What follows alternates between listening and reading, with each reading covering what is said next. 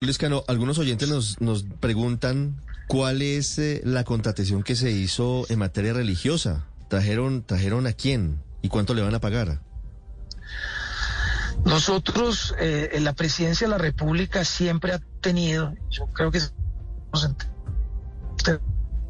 menores, pero luego con todo cariño, la presidencia de la República siempre ha tenido un cura, un padre que dirige el oratorio que hay en la presidencia de la República, que dicta misa y que ayuda a asesoría espiritual, digamos, de los, de los funcionarios. Esto no es de hoy, todos los presidentes han tenido un padre y también lo tiene el Congreso de la República. Ese es un convenio que hay con el episcopado, con la iglesia.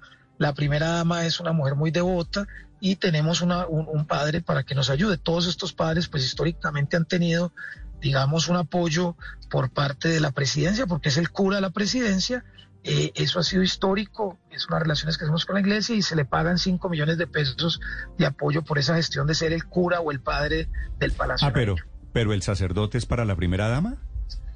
El sacerdote es para todos los funcionarios del, del, que, que, asisten a las misas, al oratorio y a todo lo que tiene que el... ver. Es que tanto el Congreso como, tanto el Congreso como el Palacio Nariño, pues tienen un padre. Sí. ¿Y el entrenador también es para la primera dama? Nada tiene que ver con la primera dama. El entrenador es una decisión personal mía. Ni el cura ni el padre son para la primera dama.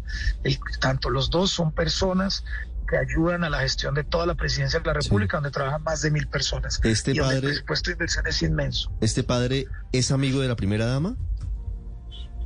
Es un padre re, del, que, que, recomienda el episcopado, que es la, con la persona con la que nosotros tenemos eh, el convenio, que además no es de ahora, es un convenio que viene de todos los presidentes de la República. ¿Y siempre, tenido, ¿y siempre se le ha pagado al capellán? ¿La, ¿La presidencia le paga un sueldo al capellán? ¿Eso no tendría por qué pagarlo la conferencia episcopal? Pues históricamente eso es lo que yo recibí y nosotros le damos ese apoyo. Creo que todos los padres merecen un, un sueldo porque de eso, de eso viven. Si históricamente ha sido así, así lo hemos seguido haciendo y nos parece que es un buen mensaje eh, para los católicos y para la mayoría de las personas que están en Palacio.